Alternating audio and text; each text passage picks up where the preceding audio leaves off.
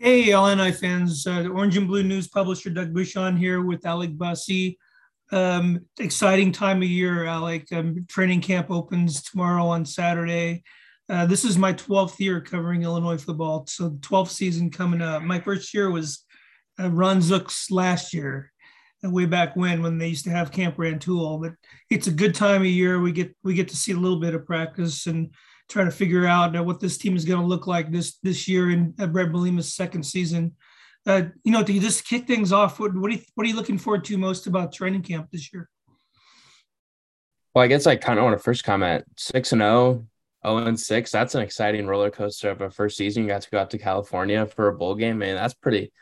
Then you get to cover a coaching search. Wow, what a whirlwind of a first couple months on the beat yeah, that was a fun. That was a fun year. You know, I got to know Coach Zook really well, and I felt I really actually felt bad for him when Mike Thomas came on board and basically announced that that that Zook was a lame duck. You know, his, when he when he came on board as the athletic director, and and uh, everything just kind of fell apart on him. They went over to Indiana and they beat Indiana at Indiana to go six and zero oh for the first time in a long time. I don't I don't know the exactly when it was that they were 6 and 0 before that, maybe going all the way back to the Rose Bowl year of 1984. But, um, but um, yeah, everything just kind of fell apart. Lost the last six games, and Coach Zook was fired, and and uh, the infamous Tim Beck took over the program. But um, you know, those were fun times because Camp Rantoul was completely open to the public and to the media. We could watch everything every day. You know, they would have two two days back then um, they would do kind of a split squad practice where they had an orange team and a blue team that would come in and practice in separate practices. And it, it was just kind of a neat setup over there at Rantoul. Uh, you know, for the team, I think it's better just to have it on campus. You know, it, it's it really takes a lot out of them to travel over there, sleep away from where they usually stay, and and all all of their amenities were they had to move them over there. You know, they had the hot tubs over there. They had the uh, ice baths over there and, every, and mm-hmm. everything, and it, recovery was more difficult. And I think by the time camp was over at Camp Rantoul, they were they were really tired and, and ready for the you know ready to take a break. But then the season popped up real quick. Um, I, I like the way they do it now better for the team, but uh, for us, it was a lot better to watch every practice. Yeah, and you think about mm. a lot of the resources the players have now with the Smith Center and the recovery and the training room they have there, and also just I know out Rantoul they had a lot of open space for fields, but now they also have you know they have the Irwin indoor facility, which is an 80 yard or 100 yard field. They've got obviously the Memorial Stadium turf, which is brand new, and they'll be breaking that in. And then they have those outdoor fields as well, which aren't a full length, but it still gives you more space, right? Like they have space to be flexible. But I agree with you. I think in terms of the players and the setup is probably better now than it was back then. And I wasn't going to Camp Rantoul back then. I was too young to be a young journalist at that point, but definitely remember hearing a lot about it and hearing a lot of you older guys talk about it on the beat and how fun it was to be out there to see the team practice and get ready for the season for all those hours. You don't get to see that as much anymore. Times change. Coaches like to keep things a secret. Coaches like to maybe not give media and journalists as many at avenues for involvement, I guess you can kind of say, and just viewer viewing. And I think it it does make sense to me. I get why like you don't want a lot of that stuff getting out there, and I understand that and respect that. But at the same time, it makes our job harder, and I think it makes our relationship with the coaches and the players a little bit more difficult to build that level of trust. But yeah, training camp coming up on Saturday. It's obviously an exciting time, like you said, entering coach year or year two under Coach Bielema. It's awesome um, that he's kind of entering his second year. Feels like it's flown by. feels like yesterday he was being hired and he was watching that game out in Penn State. But year two, there's definitely a lot of storylines that we need to cover. We can kind of dive in here.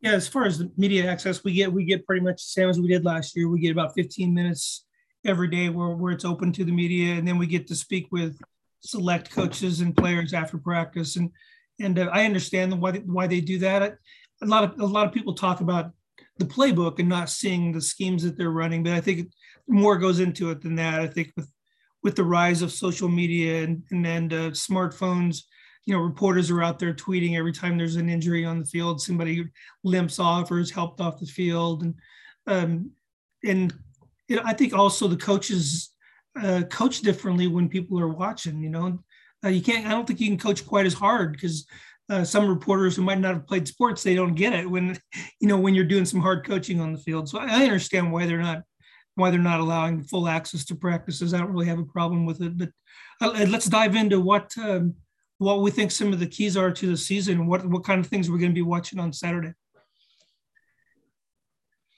Yeah, I think for me the biggest key for Illinois they want to make it to a bowl game. And I think that that's kind of the spectrum that we're talking about here. Like, is just the overall goal of just getting to a bowl game and coach um the second year is he kind of talked about last year at his end for a bowl game. Even this time in his career, if Illinois misses a bowl game this season, that he hasn't gone to bowl games in back to back years. Um, so that's obviously something to keep an eye on. But the biggest key to me for them to reach a bowl game is just their overall health. I think you look at the depth of so many positions on the team. You can look at quarterback. I think you can probably look at an offensive line. Obviously, you can look at wide receiver. I have questions about the depth at tight end. You know, behind Luke Ford, how much confidence do we have in Tip Reiman or Michael Marchese and a Henry Boyer or Owen Anderson to contribute in a big way if Ford were to get hurt? Um, and then on the defense, I think you look at the defensive line and there's questions there behind Johnny Newton. Uh, Keith Randolph, I think, has a really high ceiling as well. But even Jamal Woods, like he's a good kind of floor person to have, but he struggled to stay healthy. I don't think he's ever played more than eight games in a year, and he's a good like third option to have. But you don't really have much after that. Um, at D tackle, you've got a couple bodies, all pretty unproven and haven't shown a lot in their careers. Linebacker, you're pretty thin. I feel like you have three linebackers on the team, and two of them are going to be starting and playing a lot in Tariq Barnes and Calvin Harton if Isaac Darkangelo is your third and you don't really know what you're going to get out of him. And you have younger guys as well, like Dylan Rosiak and, you know, maybe Shimon Cooper moves back to inside linebacker. He's currently at outside linebacker. We don't really know. And then defensive back, you're working at new people. I think you're confident in Quan Martin as your star. I think you're confident in Devin Witherspoon as your strong side or far side corner.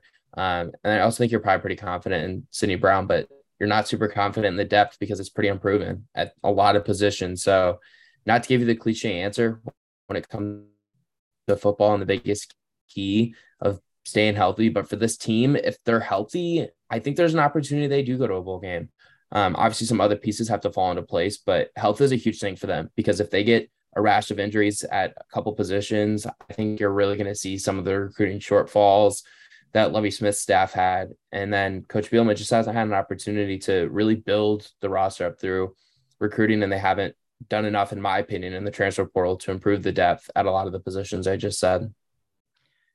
Yeah, you know, I saw an interesting stat um, on the BTN broadcast of Big Ten Media Days, which is on Tuesday and Wednesday, and you and I were both over there. You were there on Tuesday, and I was at home watching it on TV. But um, uh, Howard Griffith brought up that Illinois only brings back 54% of their total uh, production from last year. And when you consider both sides of the football, that kind of surprised me a little bit because uh, there there are you know there are quite a few kids returning, but um, when if you remember Bret Bielema, um, he kept all those guys who wanted to stay for their extra COVID year, and, and after last season they were all gone, and that was a big chunk of players that they that they lost. So there's always going to be turnover in college football. That's just the nature of the beast. Kids graduate, kids go to the NFL early or whatever, but um, ho- you know, hopefully some of these recruiting classes um, will overperform their ranking and, and they're, they're going to pull something out of some kids that you won't expect. Um, but uh, defensively, I'm not all that worried about defense. Um, I think they're going to continue to be uh, much better. They were they were a middle of a pack, middle of the pack defense in the Big Ten last year under uh, Ryan Walters' first year as a D coordinator, and uh, the change in scheme made a big difference. Uh, Coach Walters is really good at figuring out how a kid fits, you know, and Kerby uh, he, um, is really the best example. He put him back, he put him at free safety where he really never played a whole lot before. And all of a sudden he's an, a third round NFL draft pick. So, you know, um, I have a lot of confidence in Ryan Walters and I, I, I don't think he's going to be at Illinois for that long. I, th- I think he's going to be a head coach someplace in the very near future. But while he's here, the defense should be pretty good. Um, offensively, and I have this in my story on the front page. In my my five keys to the season, the number one is passing efficiency. You know, I I didn't even realize until I started looking taking a deep dive into the statistics today, but but uh, they were a really terrible passing team. last year with with in, didn't matter what quarterback was back there with Brandon Peters with Art Sitkowski. Um, they they were just not good. And um, the, one of the biggest things was none of the quarterbacks performed well when they're when they're under pressure. You, know, you look at PFF and the, the completion percentage and the PFF rankings for Sitkowski and and um, Brandon Peters, and they were they were hovering around thirty percent pass completion when when they were under pressure or when they were blitzed, and that that that comes down to decision making because Brandon Peters is actually a pretty decent athlete. There there was no, there's no reason why he couldn't uh, throw on the move, but he just he he just made bad decisions, and I hope that we don't see that um, from from uh, Tommy um, uh, DeVito this year. And you look back at his stats at Syracuse, and even though he is a mobile quarterback and good athlete, he he also had some issues making decisions on the move. So they're going to have to protect the quarterback. They're going to have to get something out of some wideouts that we didn't expect because it's it's not a very deep or a very talented group of wide receivers. So you know the getting that passing game going is the reason they brought in a new offensive coordinator. It's the reason Tony Petersen is coaching in Bloomington Normal now instead of Champaign, and and that's just a huge key for him this season on offense. Yeah, I think I remember just watching how anemic the Illini offense was last year, especially in their passing options. And just it felt like Tony Petersen was often talking about hitting those deep shots and the importance of hitting those deep shots. And obviously, didn't hit a lot of those last year unless it was to do span. I know they had the one late in the year against Northwestern where Isaiah Williams got open deep across the middle and just kind of trotted into the end zone, right? But like Illinois' quarterback play has been really, really poor over the last I think decade. I wrote a story a few weeks ago and I don't remember the exact number, but I think I want to say it was like 11 or something. They've had 11 different starting quarterbacks since 2013 or the end of the Nate Scheelhaase era. That's a lot of quarterbacks to start. And I think a majority of them have been transfers, or at least the guys you brought in to be your starter. You look at Brandon Peters, transfer from Michigan. You look at, you know, AJ Bush, he comes in as a transfer quarterback as well. And even Art Sitkowski, a guy who started last year, another transfer, and he started as you know because Peters got hurt, but then he also took the starting job when Illinois won that game out there at Penn State, and he didn't finish it because of the broken right wrist. Then Tommy DeVito comes in, quarterback this coming year from Syracuse, and the passing offense has to be better for Illinois to be better in 2022 than it was in 2021. I mean, if you just look at some of the stats that Illinois had last year. I mean, they were 14th in the Big Ten and average yards per game and about 155, 160, somewhere in that area. They were like 13th in the Big Ten and completion percentage, around 51%. Um, yards per attempt, less than six. That was 12th in the Big Ten. That's just an ugly number. They only had they only had 13 touchdowns, just six interceptions. And I was talking with Howard Griffith at Big Ten Media Days actually, and he was just like the biggest thing for Illinois entering this year, he thinks, in his opinion, is quarterback play. And quarterback play can over can cover up so many issues that you have on offense. And if you got a good quarterback, it can kind of cover up bad passer, bad pass catchers because he's good at getting the ball to him. And if you've got a good quarterback, you can kind of cover up a poor run game, which I don't think Illinois is going to have with Chase Brown and Josh McCray and a good stable of backs. But good quarterback can kind of also cover up a bad offensive line. And Tommy DeVito needs to be a good Big Ten quarterback, but I don't know how good he needs to be, Doug. I think you kind of look at it and you're like, is, is, is playing like a Tanner Morgan ish level good enough for Illinois this coming year at quarterback? I mean, Tanner Morgan's last year was around the eighth or ninth best quarterback in the Big Ten. And is that good enough for Illinois to get to a bowl game? I don't know. Maybe it is, but they need to have more consistent quarterback play for them to be able to have success this year. Well, um, I think Brad Bielema saw what I saw, and that's the reason. And that's the reason. As soon as the season was over, he fired Tony Petersen, and that is that the the play design and the play calling uh, was a big part, a big reason um, why why the passing game was was not effective at all. Yeah, it does come down to ta- having talented quarterbacks who can deliver the ball, but but um, any of these guys have this arm strength to, to, just to throw the ball to an open receiver on, on a quick hitter or something like that. You know, the the combinations yeah. the combinations of routes that they ran um, and when they ran them, what down and distance they ran them, they just didn't make a lot of sense. And that and that's why that's why they got a new offensive coordinator and and um, if you're going back, if you remember the Purdue game and the Maryland game, quarterback play cost them both of those football games. They were they ended the game on the 19 yard line against Purdue with a chance to win. And uh, Brandon Peters was it? I think it was Peters. It was Peters. Uh, it was Brandon Peters threw uh, two passes in a row to nobody, just just way over the head of the receiver. Didn't even give a guy a chance. Uh, and you know you got to know the game situation. And he he just seemed to for, uh, forget it and melt down a little bit on the last couple of plays. And then Maryland, they had the ball also the last drive of the game, a chance to win, and and uh, they were in their own territory, but they went backwards.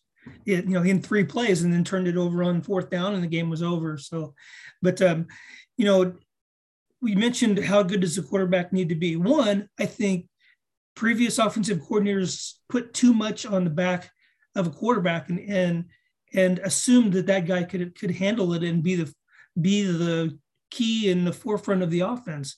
Um, Rod Smith, his whole offense was predicated on quarter quarterbacks making the right read. A lot of hot routes where the wide receiver and the quarterback have to make the same read they have to run the route that the quarterback expects them to run, and then they throw the ball to the spot.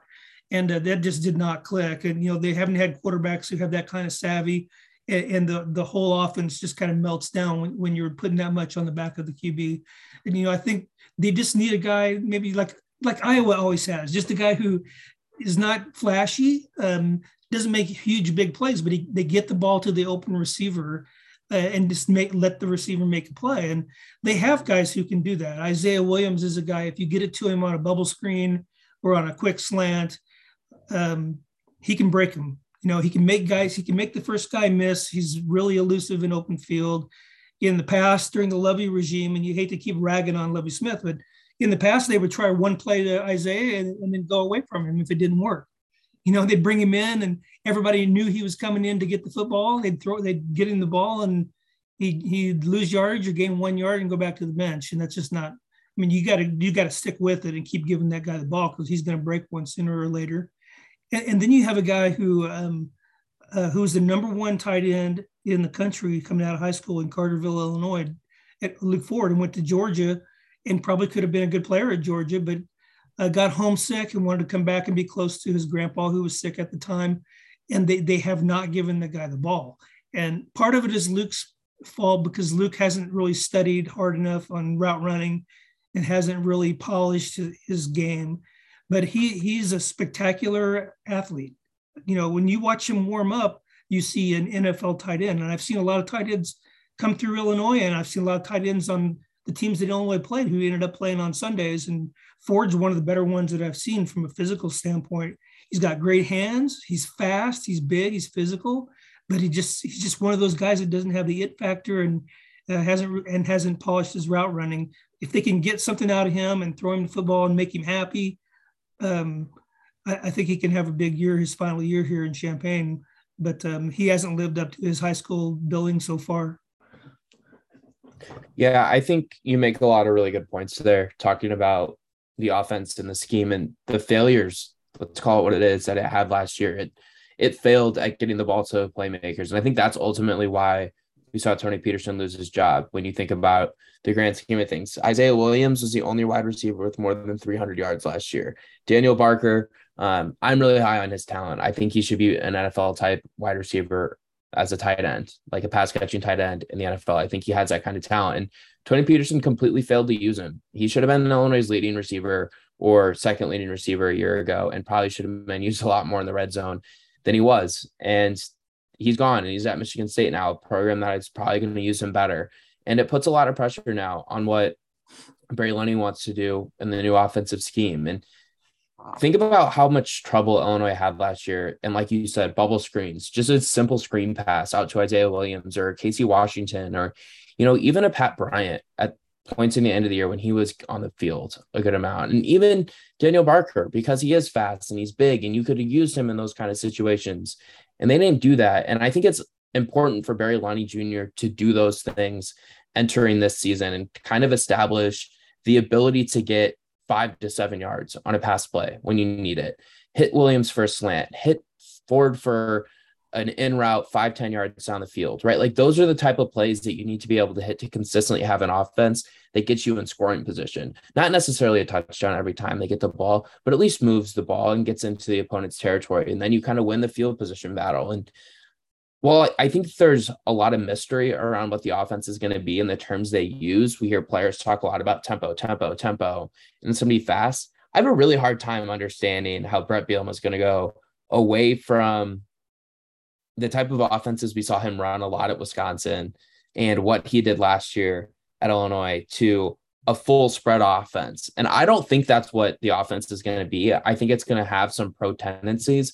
And maybe it's kind of an offense that is run out of pro style formations, but is maybe run at the tempo of a spread offense that colleges run, where you don't give defenses the opportunity to substitute unless you substitute. You don't give defenses an opportunity to see exactly what you're showing pre-snap. Like those are things that Illinois did last year, and I think it allowed opponents to really game plan and scheme against them really well. I mean, think about last year. Like you've got Miles Scott on the field at wide receiver, and you're thinking, all right, they're running the ball. Like it was just really easy. If we know that, opposing defensive coordinators know that. And if opposing defensive coordinators know that, their players know that too. They know numbers, they can understand what players' roles are. So while I use the term creativity a lot when describing Tony Petersen's failures, I don't really think screen passes are like creative. I don't really think hitting Daniel Barker on a quick hitter is creative or Isaiah Williams is creative. But those are things that I think Lunney needs to do this year. And if he does that, I think you're going to see the offense be more successful. And to kind of continue the point with Ford, he does need to be better. Let's call a spade a spade. He hasn't lived up to his ranking as a recruit. And you and I are both someone who believes in that talent. He could have gone to the NFL after last season and probably been a late round draft pick or an undrafted free agent and stuck because of his blocking and his physicality abilities. But if he wants to be really successful in the NFL, he's going to have to be better in the pass game. And you talked a lot about needing to improve his route running and different areas like that. He also just needs to be more mature and he needs to be understanding of the fact that he is a big part of the Illinois offense. He played more than I think 600 snaps last year at tight end. And he's going to play more snaps than that probably this year if he's fully healthy. And he needs to be involved in the passing game. Does he need to be Rob Gronkowski? Absolutely not. He doesn't even need to be Travis Kelce or any of those other stud NFL pass catching tight ends be Hunter Henry type. Ironically, that's a Bret Bielema tight end from Arkansas. Like those are things that he can accomplish and those are things that he can do. And if he does those things and he's trustworthy in that, and Isaiah Williams is a player that we think he can be at wide receiver, and you upgrade the floor of a Casey Washington and a Pat Bryant and Sean Miller comes in and contributes, maybe the passing offense isn't 14th in the Big Ten or 12th in the Big Ten. Maybe it's seventh or eighth or ninth. And if it's that, then I think the offense is going to be good enough because I trust the running game. Yeah, we keep talking about Luke Ford, and for good reason. Uh, but I give um, I give Ben Miller a lot of credit with how he handled Luke Ford. Luke Luke is a very independent spirit, as you know, and uh, that's a great way to put it. Right, and uh, Ben Miller got him to do something he really didn't want to do, and that was block. You know, he's he actually had a he had a good season as a blocker, and he'll probably have an he'll probably get even a little bit better this year. Um, he, he's he he went from a guy who's basically strictly a flex tight end to a guy that you can put in line as a traditional tight end and feel good about how his run blocking is going to be. But um, what I think if Illinois spreads it out five wide and all that stuff, uh, they're going to have a lot of trouble protecting the quarterback. I don't see that happening. You know, Alabama can do it because uh, they got NFL draft picks all the way across their their uh, offensive line, but you know, I, I, I actually worried about putting Alex uh, Pal, uh, Pal, Palczewski back out at right tackle on the edge. You know, since he injured his knee, he, his lateral quick's not quite as good, and he had a rough year last year as a in pass pro. He was really good against, you know, really good blocking for the run, but uh, in pass protection, he, he really struggled. And he's back outside on the edge now, where some of those speed rushers are gonna are gonna come off the edge at him. And um, you know, hopefully he can he can kick it up a notch and he's feeling better this year. Uh, but I don't I don't think they can protect the quarterback if they're going to spread it out five wide. And you know the way the way the game is changing. I, You know, there you said you were surprised that Bret Bielema bought into this. Well, there were a lot of holdouts Uh, there was there was him. There was there was uh, Wisconsin. They're not a holdout anymore. Alabama. You know, you had, I mean, you had to twist their coach's arm to get them to run the spread offense. But when they did, the famous quote, right? You know, they're is this really what we want football to be? Because if we is, do, I'll do it. And, I'll do it better. They bought in. they were one of the better. But for ever, I think the reason they were holdouts is because they all expected the same thing to happen that happened with the Veer, same thing that happened with the with the Wishbone, same thing that happened with the with the read option and all that kind of stuff. They they figured that oh, this is a gimmick offense and defenses are going to adjust and figure it out, but they haven't yet. And uh, I, you know they've done a whole bunch of stuff with hybrids and and uh, you know three three three five defenses and you know recruiting guys who can play linebacker or play DB, but they still can't match up with people like like um, Alabama has at wide receiver, or Ohio State has at wide receiver, and if you got a good offensive line, a quarterback that can deliver the ball, and with those guys out in space, they're they're going to move the ball on you. That's all there is to it. And you just got to hope that they make unforced errors and turn the ball over. But um, so Bielema, give him credit. You know, he came from two slug it out three yards in a cloud of dust programs at Iowa and Wisconsin. Uh, he saw the writing on the wall. He sees the way he sees the way the game is going. And Illinois cannot compete in the Big Ten if they're going to be a, a, Wisconsin from the from the 1990s. They, they just can't they can't compete. They're not going to get the O lineman. Um, they're going to and you know if going all the way back way before you were born, when Mike White came to Illinois, um, this type of offense, which was the West Coast offense, the vertical passing game, right? My kind of offense. Throw big, it all over. Well, Big Ten coaches didn't know how to deal with it, and that and uh, Mike White was one of the guys that completely changed the game in the Big Ten, and and ever since there, there's been some wide open offenses. There's also been some some boring three yards in a cloud of dust offenses, but there's been some spreads too. Most notably, probably at Purdue, you know they've had a lot of success over there throwing the ball vertically. Um, so you know he he he understands changes in the game, and I think that's what the years in the NFL did for him when he went to when he went to coach with the Giants and the Patriots. He saw what they were doing and how hard it is to defend. And, he, NFL, they have these hybrid guys who play these these uh, bandit positions or whatever you want to call them, and, and they can they have guys that can run with the wideouts. But in in the college game, if you got a you got a receiver who can who can uh, quick cut like an Isaiah Williams. He's a very difficult guy to cover in space. Um, but going back to the uh, pass protection, that the the cohesiveness of this offensive line was is another one of my keys in the story I have on the front page, and I think the talent level is is fine. It's it's pretty much where it was last year, even though you do lose Doug Kramer to, and Vederian Lowe to the NFL draft. They, they plugged in guys in their place that are serviceable guys uh, that can that can do fine. Um, but you know, can they operate as a unit? And this is this new offense with the new offensive coordinator is going to be zone heavy. It's going to be, you know, old school Washington Reds, Redskins and Denver Broncos type of type of um, zone uh, inside outside zone runs, which means a lot of combination blocks, a lot of communication that needs to happen between between the guards and the tackles, and uh, you lose Doug Kramer, who was the, who was the leader of that group, the vocal leader. So so I you know they I look for maybe the O line to get off to a little bit of a slow start and and hopefully hopefully not a slow enough start where they're going to struggle against Wyoming because that you know you hope that that's just a tune-up game for them and, and it's a week zero game which is good uh, but um, you know getting those guys to play as one unit is going to be a real um, is going to be a real challenge for Bart Miller. Yeah, I guess my one question, looking at the offensive line, you talked about Alex Palczewski. I do have some concerns about his ability to play right tackle again, but considering the things that offensive line coach Bart Miller has kind of said, they seem to think he looks like a different player. They seem to a little have more confidence in what he's going to be able to do this year.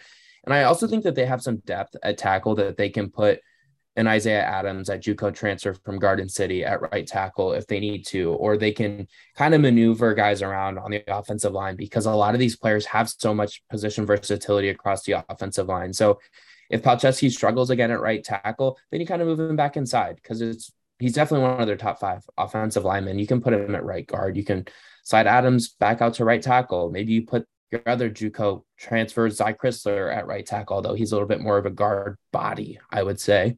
Um, the one position that really concerns me at offensive line for this team is center.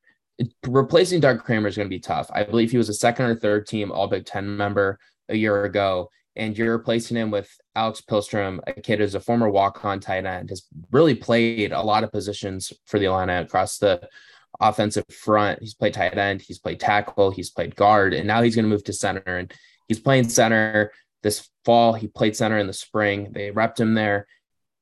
That's a really tough position, obviously. And replacing Doug Kramer production on the field is obviously really difficult, but replacing his leadership and everything in the locker room and on the offensive line when you talk about communication i think that that's another really difficult thing to replace and can alex pihlstrom do those things that's a concern that i have looking at what he's going to be able to do because he struggled a little bit in terms of consistent snaps just in the shotgun and the spring game and he was still new to it and he's had a whole summer to work on that kind of stuff he talked about working on his snaps with his mom in the front yard after the spring game kind of a fun story he's definitely worked a lot with Tommy DeVito and Art Sitkowski, I'm sure this summer, just getting those repetitions and getting the activity of snapping and being ready to block. Like those are things that I'm concerned about him being able to do.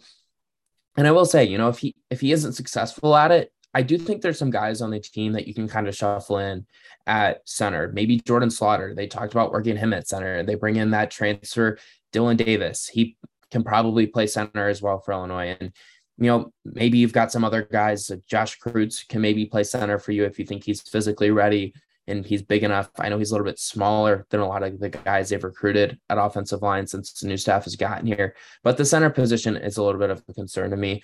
I think it's fair to have some minor concerns about what Julian Pearl is going to be at left tackle. We saw him be pretty successful in the run game last year at right tackle, but he struggled on the passing game. So now he moves over to left tackle, a more important position on the line. How successful is he going to be protecting Tommy DeVito's blind side? I think that's a concern that I have. Uh, but like you said, just cohesion, I think, is really important for this group because you've got a lot of new starters. And we didn't even mention replacing a Jack Badovinac, who I thought was pretty important to what they did a year ago. And you know, Blake Jeresaty was someone who maybe didn't have the greatest year last season, but was definitely, you know, a productive body at times that they could rotate in. And while the depth of this position overall is definitely a lot better, there are still a lot of guys who I think are kind of unproven at it.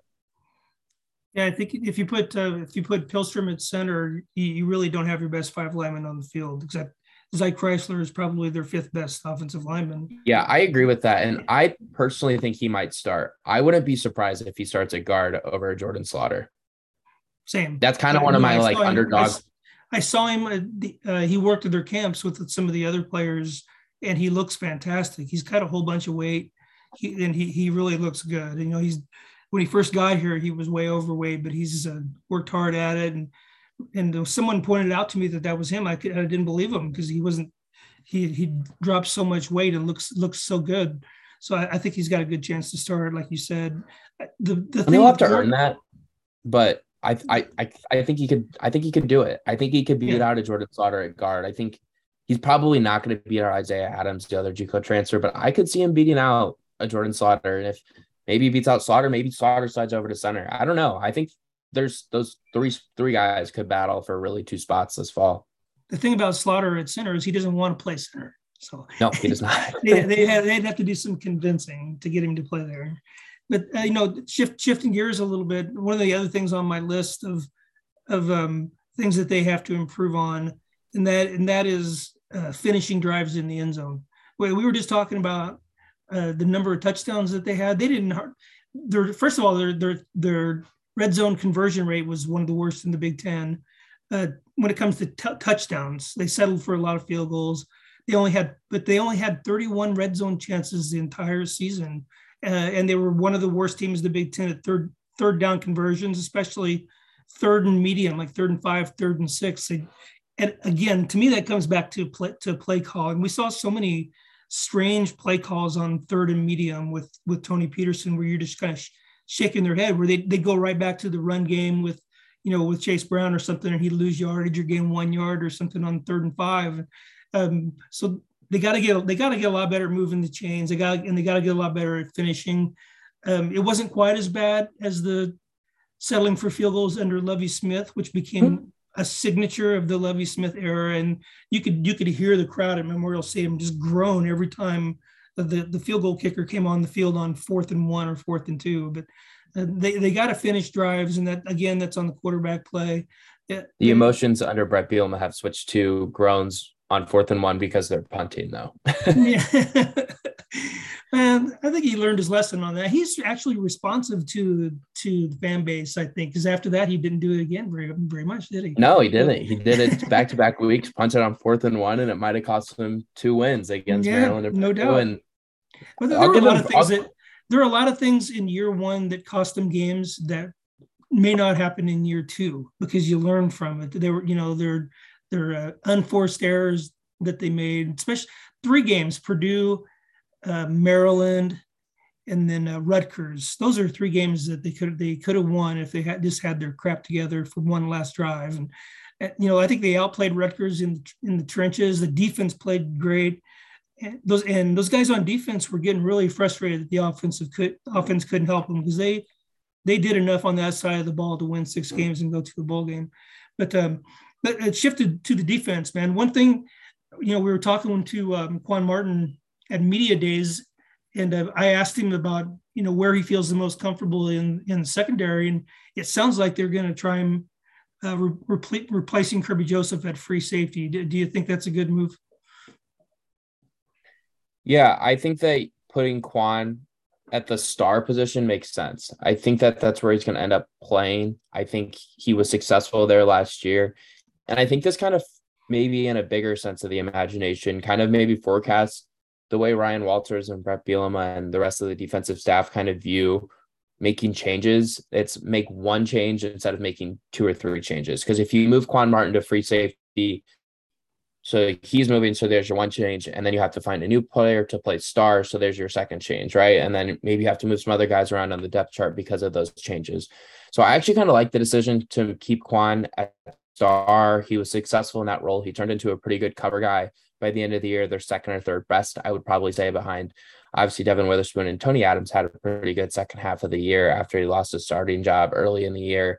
I like the decision to keep Quan at star. And then I think you can kind of move Kendall Smith and and finally give him that opportunity. And you know what? If he struggles, he struggles, and you can put a Keontae Curry in there at free safety, or you can put a Prince Green in there at free safety. Like they have depth at defensive back, and that's one of those positions too, Doug. And you know this as someone who played the position, as someone who also has watched the position a lot defensive back is kind of one of the positions where a freshman or someone who's young and hasn't come in and played a lot can kind of contribute and give you a, higher floor, I feel like, because it's a lot of based on just athleticism and being quick twitch and being able to keep up with receivers and have good footwork and all those things. Like I think Elijah Cantos is someone who could probably contribute right away as a defensive back. But you know, if, if Kendall Smith struggles, and I kind of think he's a high floor kind of guy at this point at free safety, he's older, doesn't have a ton of experience, but he understands football. I think he, I think he does have a lot of energy to attack the position, which I think is important. I think that Kendall gives you a good floor there. And if he ends up struggling, then you just slide in Prince Green and you kind of get a little bit younger, maybe a little bit more athletic, and maybe someone who you feel like can kind of replicate Kerby Joseph's ability to kind of play center field and pick off passes over the middle or fly over to the sidelines and pick off a pass there as well. well they, they're, they're going to have to do something to prevent the uh, boy. Sure, Illinois Illinois sure misses Kirby Joseph talk. Mm-hmm. It, we'll start hearing that in game two, game three, and it, you know if guys aren't making plays and they're thrown over the top against the Illinois defense because that defense last year did not give up the deep ball. Uh, they kept everything in front of them. They made teams kind of dink and dunk and uh, complete the short passes, and, and they didn't get get them over the top. When they tried to get him over the top, Kerby Joseph was one of the leaders in the country in interceptions. So replace, you know, replacing him, it's a storyline. It's going to be tiresome hearing about um, at some point, but it is a storyline, and they got to fix it. But you, you like to have a guy back there that has some length that's playing center field. But I, but even saying that, Sidney Brown, who's only what about 5'11, six foot, there's that there is that option of putting him back at free and then putting Keontae Curry at strong, which is really a more natural position for him. He's a real physical kid, well built kid, and you know actually his best position is probably the star, the hybrid position that Quan Martin is playing. And I I I, I really I've I've watched uh, Martin play corner. I've watched him play safety, and then when you finally find a position where he fits the best and he has a really good breakout season you kind of want to keep him there, right? I mean, you don't want to put him back out there on the island where he, you know, his lack of quick twitch and the didn't really have the the hips, uh, kind of um, hurt him out on the corner. But he he found a niche, you know, where he has everything in front of him, where he's on the strong side of the field, where the ball's coming straight at him, and he can shed some blocks and make a play. And he's a real physical kid, and and um, you know, Quan, he's a smart football player, really smart kid. Yeah. You know, and he's a leader. He's a leader out there and I, I, would not want to stick him back at a position where he struggled early, earlier in his career.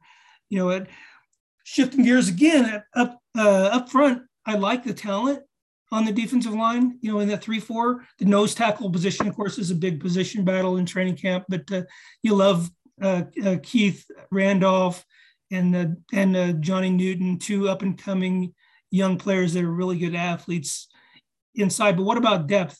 Like, what are you going to be looking for on that D line behind those those two guys at tackle?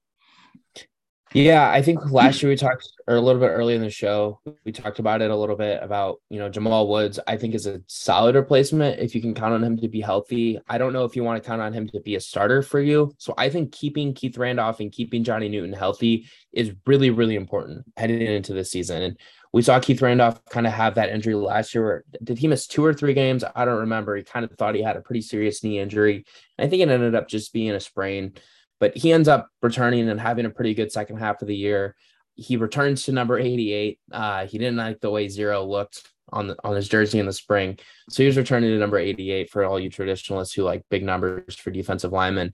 But yeah, I think he is really important. Staying healthy. I think same with Johnny Newton. I think Randolph is probably the better player of the two. I think he showed a little bit more consistent. He's a little bit bigger, a little bit more physical. But think about how productive Johnny Newton was at certain things last year. Like he's pretty good at getting off the ball. He's got good burst, you know, former high school running back and was a really good running back in high school. I believe he was like a player of the year or something like that out in his area. Um, so I, I think those two are a really good one, two. It's Jamal Woods trusted enough to be able to rotate with those two and get those guys breathers when they need it. And then also Bryce Barnes is someone that they have at defensive end that they kind of feel like they're confident in. I feel like he's played a lot of football for Illinois over the past few years. He's bounced around to different positions.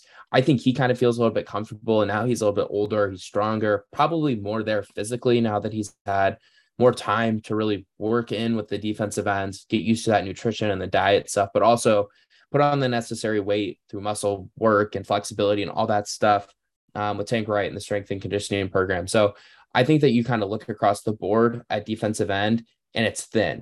But if they stay healthy, I don't think it's the worst group um, across that front end. And I would ask you, like defensive tackle wise, like who do you think's gonna end up leading that group? I think you have a really interesting combination of players with Calvin Avery, a former four star talent, has struggled to consistently put it together, but has flashed in his career.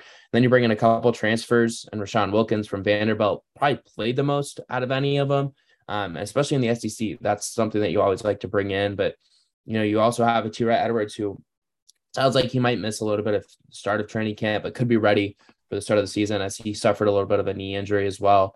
Um, and then you have Verdis Brown, who they moved back to that spot as well. So there's, you know, there's four guys there who you end up seeing being the one who kind of takes over the role in earnest? Because I think that's a really important position. And I think the loss of Rod Perry probably gets overlooked a little bit because he did so much in the run game last year.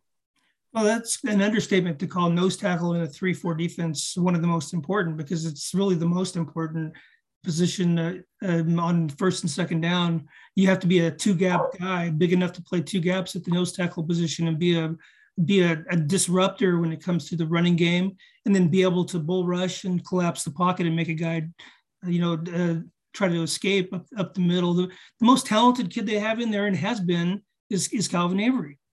But the problem the problem with Calvin Avery is he when he if he goes if it's a long series and he goes too many plays in a row, he gets gassed and he's just not the same guy. It, you know, if he could if he could be as fresh as he is when he first comes on the field, he'd be he'd be a really good player at nose tackle. He's a he's a wrecking ball when he's fresh. He's quick. He's strong. He's big. You know, you you know, people talk about his weight. I don't really worry as much about his weight because you like to have a big, a great big guy in there. I, I would just worry about his his stamina more than his weight. Uh, you know, his his uh, cardio. and uh, he just he can't stay out there for very long, and he gets tired. and His legs get tired, and he's not the same player. And uh, but he's the most talented guy, and he and that's a coaching challenge for him for Coach Jamison to try to pull something out of that kid. And what he's really got to do is you got to sit down with Calvin Avery and tell him, look, you want to play, you want to make money playing football. This is your money year, because if you you have a good year this year, you got a chance to get drafted. You got a chance to sign and play professional football, but not if you keep doing things the way you've been doing for the first three or four years. Uh, they got to have that talk, and hopefully they've had it already. But he's the best player. Vertus Vertus Brown gained a whole bunch of weight since he came to Illinois. He's just not been the same guy. You know, when we we first saw him at a camping satellite camp in Chicago, when Illinois was scouting him, he was he was phenomenal. He was around 265. He was a strong side defensive end and really quick off the ball and strong. Now he's just a big body in there, and um, he gets pushed around because he he he can't turn that quickness to power anymore. You know, he is big and strong, but um, he doesn't have a very good get off. But uh, Keith Randolph is the guy to watch for pro scouts this year. This was, pro- I think, this is probably Keith's last year in college football. Myself, you know, I, you know, if he has a decent year, you look at his measurables. This guy, he's going to go to uh, the, the combine or go to individual workouts or the, or the pro day and kill it. You know, he's going to kill it with the with the bench press reps. He's going to kill it with the 40. Uh, he's going to kill it with kill it on the um, uh, shuttle run. Uh, he, he's a phenomenal athlete. He was a basketball player turned football player. It took Wait, him a he played basketball? I didn't know that. Keith Randolph. He played basketball? Are you sure? Yeah. Where are you from again? Sorry, yeah, that's right. He did play basketball. If Keith's listening There's to two this, guys he's from probably, Metro East. Two guys from Metro probably a East little that- upset with me that I that questioned played, played Big Ten football ability. that was phenom- that were phenomenal in high school basketball, but were second fiddles. And that's the kid from Edwardsville, and then there's Keith Randolph at Belleville West. And, and uh, Epenesa is the guy you're looking for. Epenesa was just unbelievable on the basketball court. And Yep. he, the guy he could stand underneath the basket and jump up and dunk it two handed.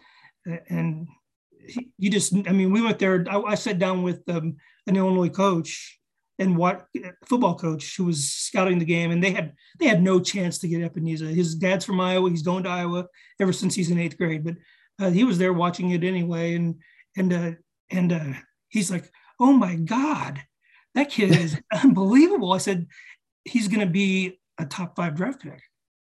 He's a really good player. and he was still just a junior in high school at the time, playing with Mark Smith on on Edwardsville basketball team.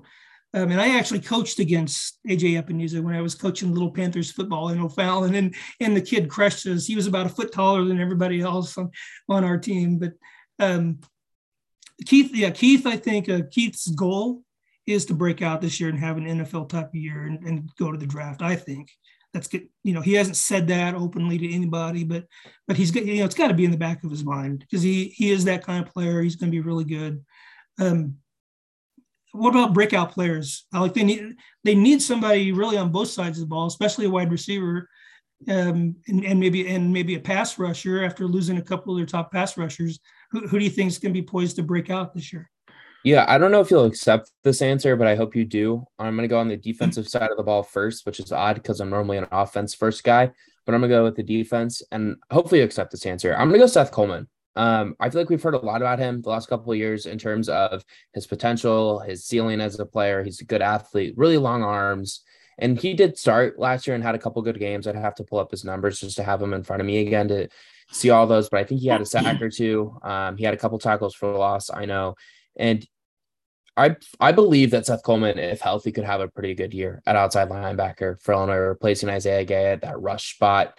Um, and the, also the guy who kind of steps back into coverage a little bit. I think they call it like a fox and a buck um, at outside linebacker. He's more in that fox role as the one who's a little bit faster, um, probably a little bit quick, quicker twitch and can drop into coverage if need be. Isaiah Gay did that a little bit last year. Um, whereas Owen Carney on the other side was your rush guy, your buck that was kind of really a traditional strong side defensive end in the grand scheme of things is what Kevin Kane had him doing. But I think that Seth Coleman is my guy um, on the defense that I could see kind of breaking out. I've always liked Quan. I've always liked Quan Martin's potential at star. Like I said, I've always been really high on Devon Witherspoon, but I feel like those are two guys who have been successful in their career. And if you're looking for another guy on the defense, I've always been high on Tarique Barnes at linebacker too. Good blitzer, really good in the run game.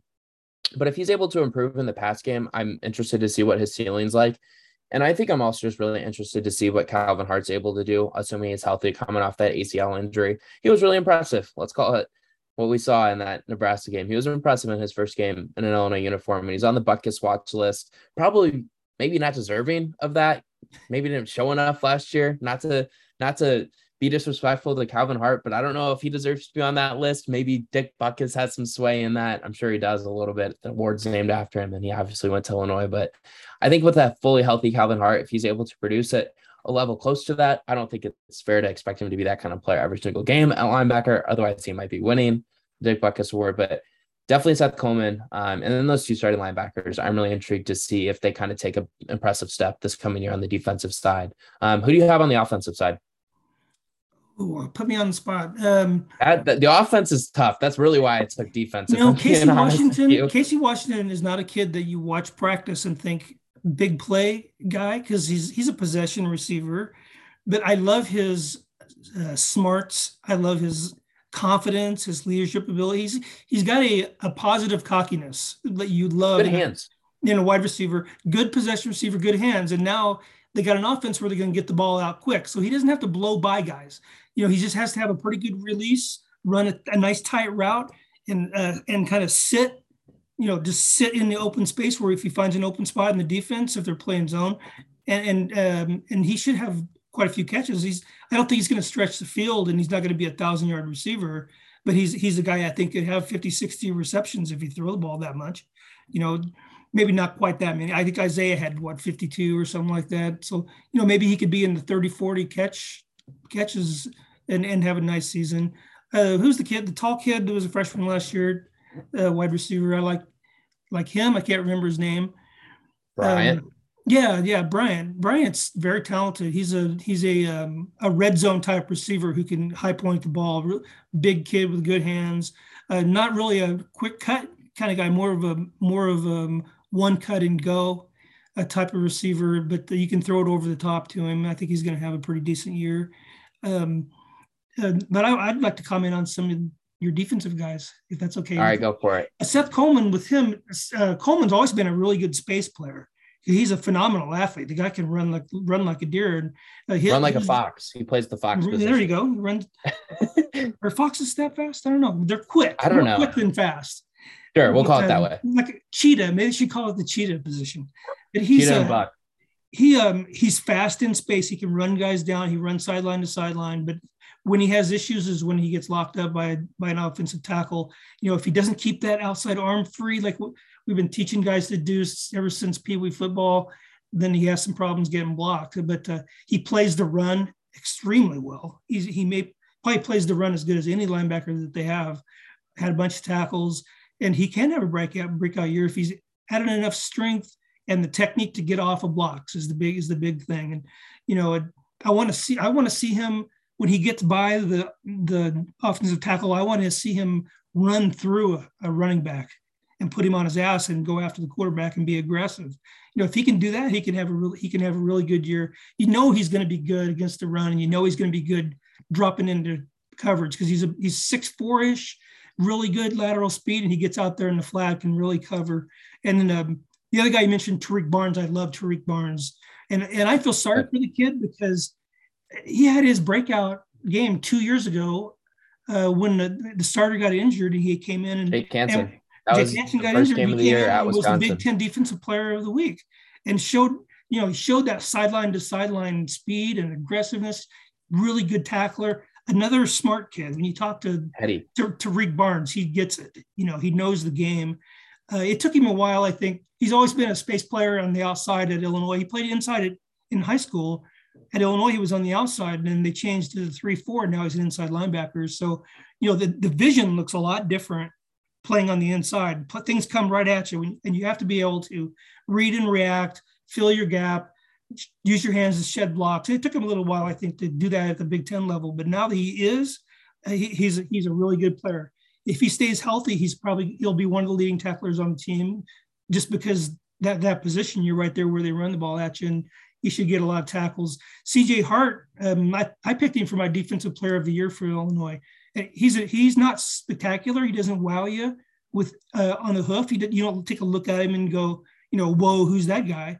But he's he just he's at the right spot at the right time, and he's the only guy on the defense who was the national defensive player of the year of the week, because Illinois was the only team that played in, in week zero. So they had to pick an Illinois defender, and it was C.J. Hart. Yeah, I, I like a lot of what you said there about Tarique Barnes. I just think he's a good player. He doesn't t- tend to make a lot of mistakes. He could be better in the pass game, but I think he's a good player. And he's been kind of stuck behind Jake Hansen a little bit at that inside linebackers position the last couple of years. And now it's fully his position, and he doesn't have to worry about Jake coming back and taking it away. Um, and obviously Jake was a good player too, but just kind of struggled with injuries, and that's when Tarique got a lot of his opportunities. But I'm excited to see what kind of role he's able to play this kind of year. Now stepping into that full time starters position, and I do think they're going to miss a K'Lavon Tolson out linebacker. Um, he was a pretty consistent player as well last year, and that that's up to Hart to kind of replace that kind of consistency and that production. He's a and scary looking guy, guy on the hoof. Huge. Yeah. One of the most physically impressive people I've ever seen in my life is K'Lavon yes. Tolson. That guy's chest is bigger than my head. Um, but yeah, I'll give you another quick one. Um, give me like two or three freshmen that you think could contribute this year.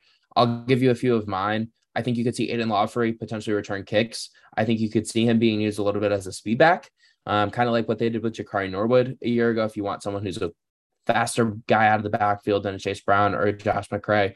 So I'll give you Aidan Laughery um, on the offensive side. And on the defensive side, I talked a little about Elijah McCantos earlier, but I'm actually going to swerve in a little bit of a different direction.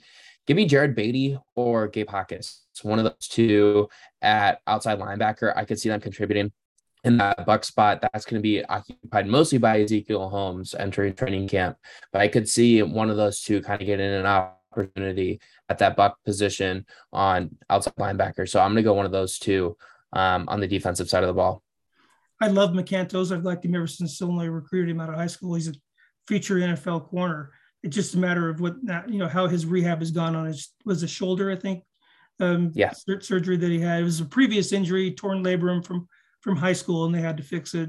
But if he's fully healthy and has been able to get back in the weight room and get in shape, he's got a great chance to play. He's he's got cover skills um, that you can't teach.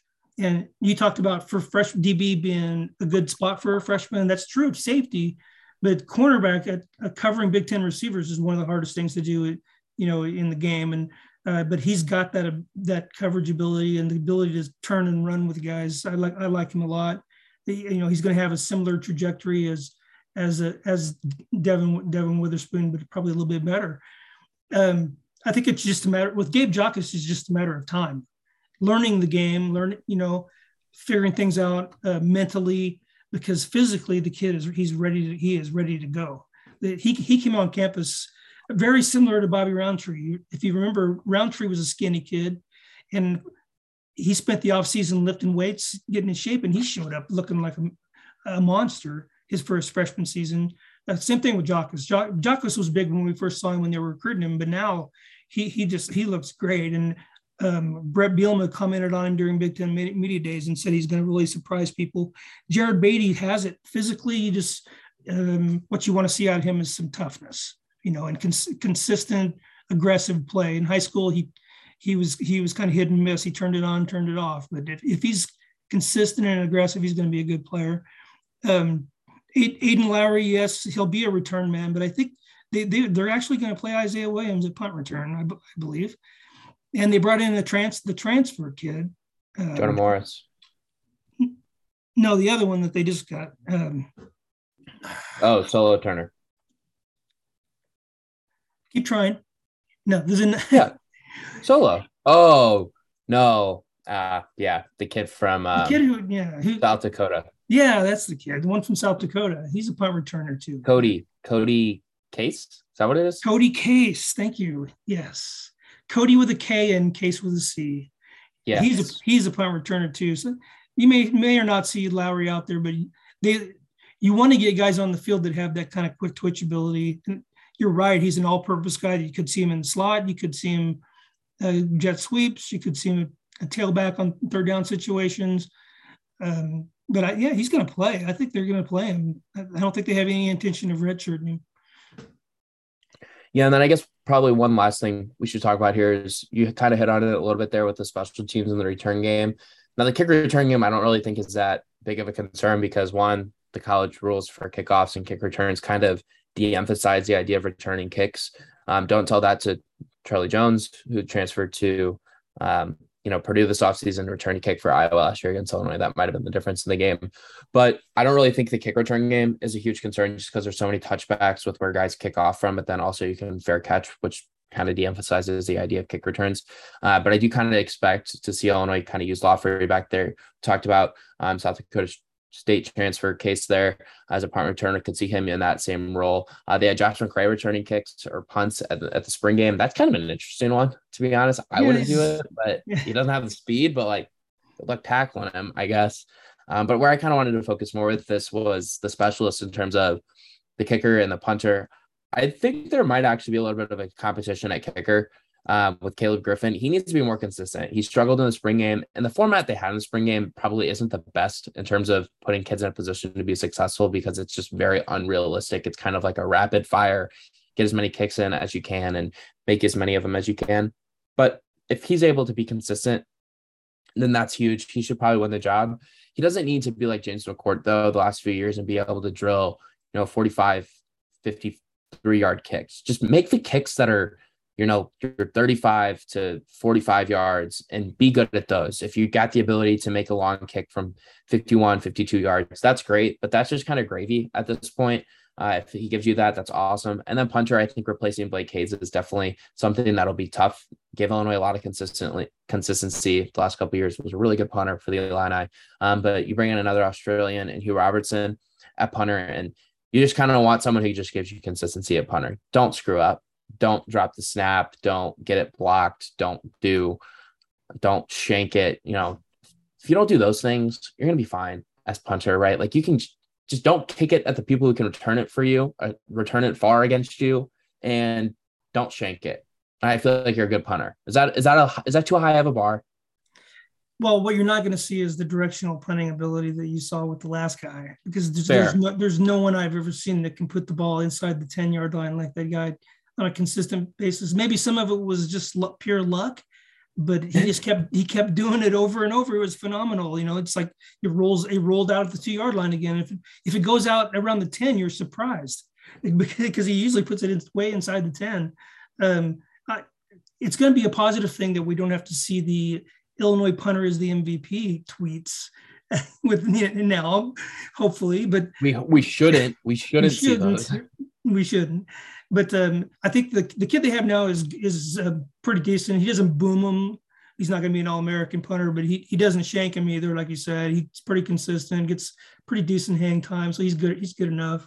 He's not going to be an all conference guy.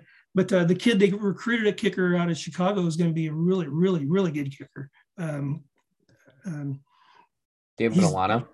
Yeah, Olano. He's he's one of the top five high school kickers in, in the country. He went to um, some of the kicking camps, Kohl's kicking camp, and they have him number number two, I think, in the country, and another one has him number one.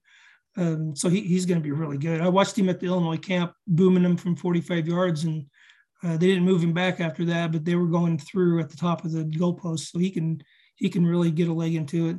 Um, well, Alec, I guess that's about it, man. And um, uh, you know, this time of year, what, what I really loved about Camp Rantoul and the fully open practices, I would get all geared up, right? I'd put on my sunscreen and and have my turf shoes on and a hat and everything, and uh, going out there like you were going to practice. It was, uh, then go out there and stand for three hours in the 90 degree heat and, and pound down uh, Gatorades. But it was so much fun to be able just to be able to watch the whole practice and report.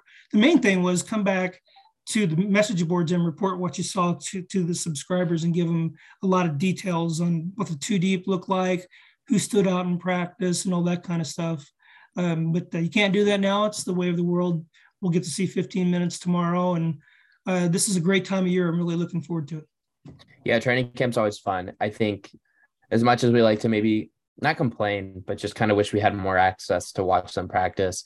I will say Coach Bielema does a good job of opening up his availability and the coaching staff's availability and the ability to talk to players in these couple weeks which allows us a good opportunity to one learn more about them and build a relationship with them, but also gives us an opportunity to write a lot of different stories and get a lot of different Illini football content up on the website. And that's obviously something that's important that we look forward to doing here in the coming weeks. Yeah, your comment about Bielema, uh, you know, his his personality is infectious on that staff too. There's there's not really a guy on that staff or who's who's not personable and open with us. And it just it, they seem like they really seem like they're happy and content in their jobs, you know, like um, and, and, they never seem to have a bad day. They're always the same guy every day, and uh, that's really especially that's now that Tony Petersen's gone. I agree with all that. Tony, Tony let the pressure get to him a little bit. He's a good guy though. I liked him. He's just uh, yeah. He let it. He let the. He just no. He wasn't very helpful for us on Monday. No, he wasn't. It was co- It was all coach speak kind of stuff. He had pat answers that he would give every week, but but I think he paid attention to the stuff people say on social media too, and let it let it get under his skin a little bit. And, and I don't blame him. I would too. I wouldn't be able to handle that crap. But um, uh, it's a whole new year, new offense, and uh, can't wait for the opening against Wyoming. And then uh, basketball's coming, and that's going to be really in my 12 years here. I'm looking forward to that basketball season more than any other season, just because of all the new players. And it's exciting to see these guys, especially the backcourt players, are so dynamic, and it's it's a guards game in college basketball. And can't wait to see uh, Skyy and Jayden Epps and uh, and Ty Rodgers and all those guys get out there and, and go after it. So thanks again, Alec, and um, we'll do this again sometime shortly in the middle of camp. And uh, thanks, Illinois fans, for listening.